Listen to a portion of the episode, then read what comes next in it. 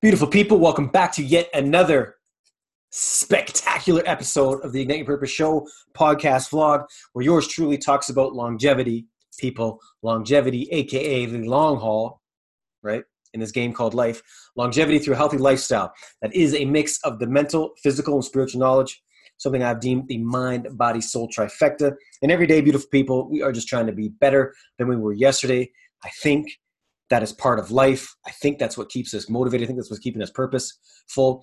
Um, and I've got 10 years in the game, Soto Zen, mindfulness meditation, all these practices that I do. I've been blessed to study with some of the coolest teachers from around the world. And on that note, I take daily occurrences in my life and through storytelling, which is what I do. I am the storyteller.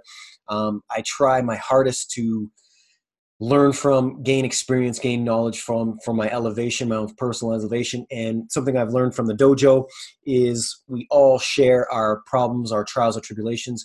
And even though we might not have the exact identical problem, when others speak, we tend to all learn from it like through osmosis and we get better. We we learn more, we we just yeah, we learn, we get better because somehow, some way we can all take a piece of what somebody's saying and incorporate it into our own life, correct? You damn well know it's true. That's why Ignite Your Purpose is kicking some serious buttocks.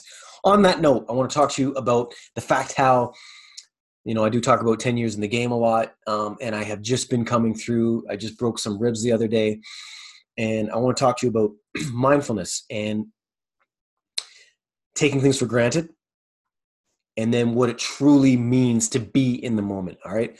So, 10 years of this, man, I've been uh, for example, I have tea ceremonies for you guys listening on the airwaves and not watching. Um, I have a tea sipping ceremony that I do where I wait for the kettle to boil. I'm in mindfulness.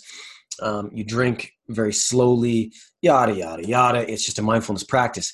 However, let me tell you this to be forced into sorry just read my notes here. To be forced into appreciation is something completely different.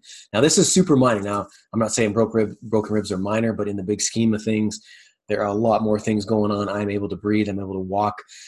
There is a lot of discomfort however like trying to move. So i am forced to be uber slow and i'm i'm not able to do any type of working out right now right?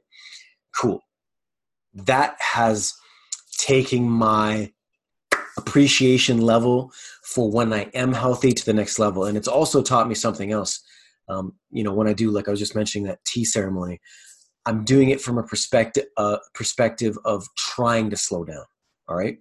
There's something completely different to when you're actually forced to slow down. Right now, whatever that might be in your life, maybe it's kids running around maybe it's you don't have access to the car maybe it's you have a crippling disease maybe it's insert blank.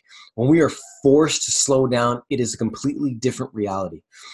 And the appreciation level, A, for the slowness, and B, for when you do have your health, I am telling you, it is second to none.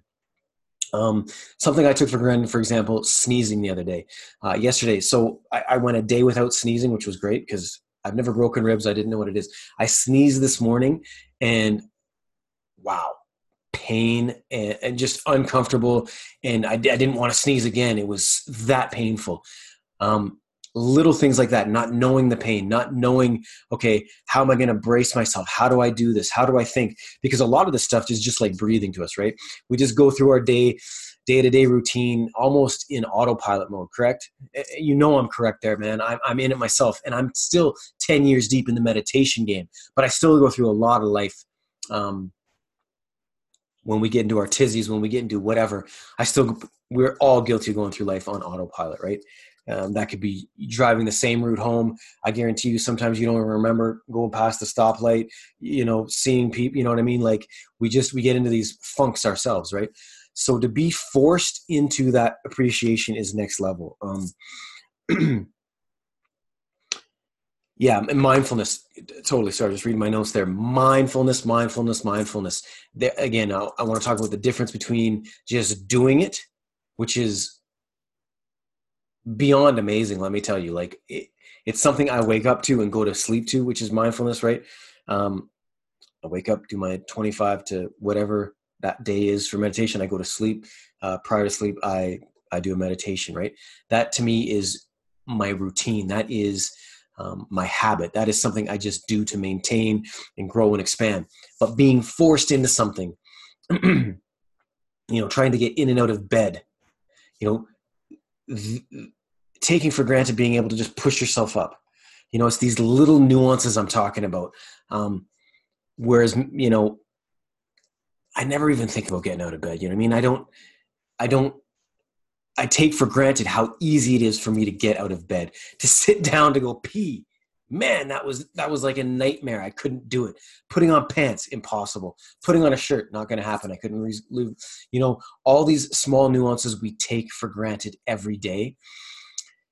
Again, not until we are forced into something do we realize how amazing, how blessed and how thankful we truly need to be for the little things. And I think that is my biggest lesson right now. 10 years in the game of mindfulness meditation and mind studies that's one thing but being forced to appreciate what you truly have is there is no school of hard knocks like that I am humbled, I am blessed, and I am thankful. As always, I hope this Ignite Your Purpose show puts something under your ass to light that fire for you to be better, do better. Um, that's what we're here for, people, every day, all day. Know your purpose, know your why, try and find it. That's what we do. I'm thankful you were here. We will talk again tomorrow, as we always do. I appreciate you.